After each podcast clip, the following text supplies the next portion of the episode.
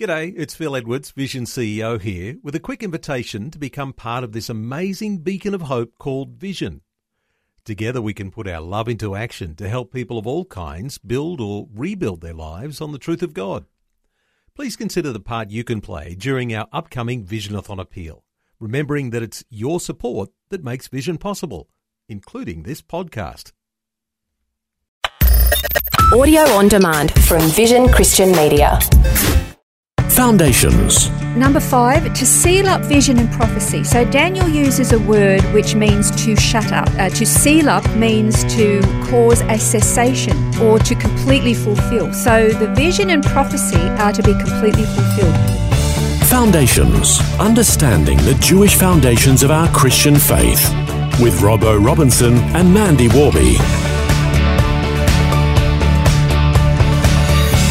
In our last program, we began learning from Daniel 9 the historical background of Daniel's prophecy about when Mashiach would come. We're going to keep on going on that theme now to learn about the mysterious 77s mentioned by the angel Gabriel. Do you know how many sevens there are in the Bible?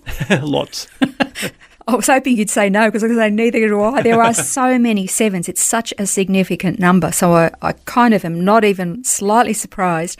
You know what? I reckon if you did a study on 70 times 7, it somehow matches up with what Jesus said about forgiving your brother 70 times 7. I'm sure there's a connection. Anyway, that's a side issue.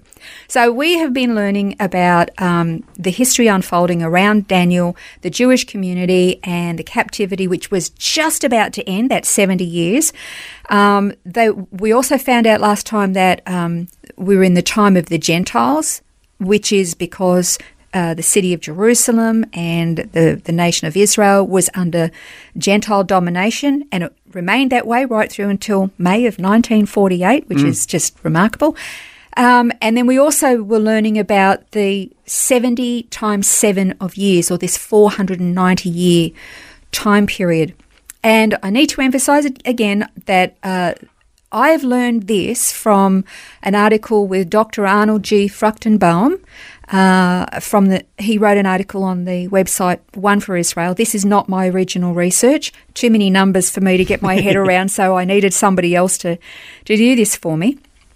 And in the next program, I'm going to focus more on some work that Dr. Chuck Missler uh, did on this as well. So we only kind of touched a little bit on um, the verse Daniel 9:24, just a little bit of it last You'll only read the first few words, really, Yeah. uh, from it, but we'll read the full verse now. This is Daniel 9, verse 24. It says, 70 weeks have been decreed for your people and your holy city to finish the transgression, to make an end of sin, to make atonement for iniquity, to bring in everlasting righteousness, to seal up vision and prophecy, and to anoint the most holy place. Right. So okay. So there you you've got here six very specific things. I'm holding up four fingers. Six really specific things here that this particular event or or, or after this particular decreed amount of time was going to achieve. So I want to have a bit of a look at those things point by point. Okay, so the first one was that uh, so Gabriel listed these six things that at the end of this 77s, this was what was going to be accomplished to finish transgression, and the Hebrew word to finish or meaning to finish is to like um, restrain firmly or completely and transgression is actually a very strong word for sin and it literally means to rebel uh, in hebrew this literally means the rebellion it's pointing to a specific act of rebellion that f- is finally going to completely be restrained and brought and put to an end. So, dealing with that rebellion, that sin. What was the rebellion? Well, the rebellion was in Eden. That has infected all of humanity. So, there was going to be something was going to happen that was going to crush that. Well, the second thing that uh, the angel mentions is to make an end of sins. In Hebrew, to make an end literally means to seal up or to shut up in prison. And the Hebrew word for sins is to miss the mark, referring to the daily sins that we commit rather than a specific sin, as in the case with the previous word transgression. The third achievement at, that was going to come at the end of this time period would be to make reconciliation for iniquity. So the Hebrew word uh, for to make reconciliation is kafar, which has the same uh, root meaning as for the word kippur, as in like Yom Kippur. Uh-huh, yeah. So it literally means to make atonement. as with like the annual holiday, the Day of Atonement, Yom Kippur. So this is about making atonement for iniquity. And then the fourth thing that uh, Gabriel mentions is to bring in everlasting righteousness. This could literally be translated as to bring in an age of righteousness, since the Hebrew word olam is better translated as age rather than as everlasting. The age of righteousness is to be the messianic kingdom spoken of by the prophets Isaiah and Jeremiah. It's interesting, isn't it? I really like that. Number five, to seal up vision and prophecy. So Daniel uses a word which means to shut up. Uh, to seal up means to cause a cessation or to completely fulfill. So the vision and prophecy are to be completely fulfilled. Vision refers to like oral prophecy, and uh, while prophecy is referring to written prophecy. So both oral and written prophecy will cease with the final fulfillment of the revelations. Hmm, interesting. Yeah. And then the final thing that uh, Gabriel mentioned is to anoint the most holy place. And this is a reference to the Jewish temple, uh, which will be rebuilt when Messiah comes.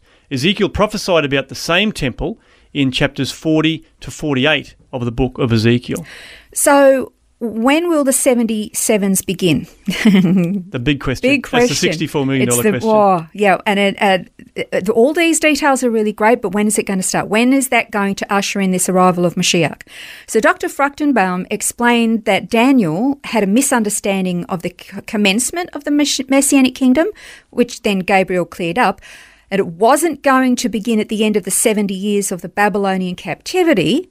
The 70 years would begin with the decree to rebuild the city of Jerusalem. And we see in uh, verse 25 of Daniel 9, where it says, So you ought to know and discern that from the issuing of a decree to restore and rebuild Jerusalem until Messiah or Mashiach, the Prince, there will be seven weeks and 62 weeks. It'll be built again with plaza and moat, even in times of distress. All right, now some of the Persian chronology can be a little bit muddled up, but the Bible and some other historical records say that there are four possible answers to which decree Daniel's prophecy was referring to. I'm just going to go through them quickly. Number one, there is the decree of Cyrus, which was issued between 538 and 536 BC, and it concerns the rebuilding of the temple and the city of Jerusalem. The second decree was that of Darius Hystaspes. What a terrible last name.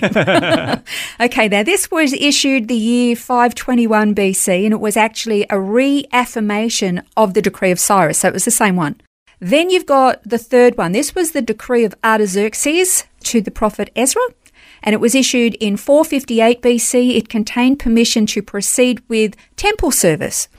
And then the fourth one was the decree of Artaxerxes to Nehemiah, issued in the year 444 BC, and it specifically concerned the rebuilding of the walls around Jerusalem. Hmm. Now, Dr. Fruchtenbaum believes that the first and the fourth decrees are valid in fulfilling the prophecy by Gabriel to Daniel. The first was an original decree to rebuild the temple, while the fourth was specific to the city being that the, the walls were of the city were to be made safe for the inhabitants and, and whatnot. And Daniel 9.25 actually mentions uh, the restoration of the moat and the plaza.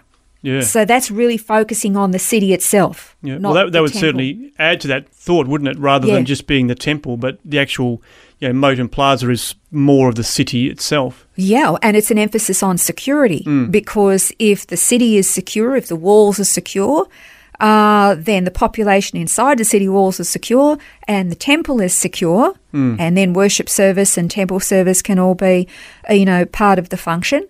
Now, the next time I'm actually going to start looking at some research by Dr. Chuck Missler because Dr. Fruchtenbaum, in his particular article, goes into a different direction to what I was wanting to go to. So we'll jump into some of Chuck Missler's uh, notes and research next time, which is really fascinating. But I do again want to emphasize that if you want to read some more by Dr. Arnold Fruchtenbaum on this particular subject, it, it was called Daniel 9, The Coming of the Messiah, and it's on the, the website of One for Israel. All right, yeah, so oneforisrael.org is the, the Yeah. website to go to find that. But we will return next time on Foundations to continue this mini series on the Meshiach, which is part of the bigger series that we're doing at the moment, looking at the coming of Messiah and understanding particularly the timing of it. We'll do that next time on Foundations. This has been Foundations, a look at the Jewish foundations of our Christian faith. For study notes, resources, and more, see vision.org.au slash foundations.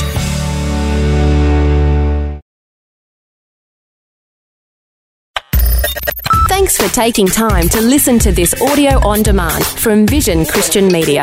To find out more about us, go to vision.org.au.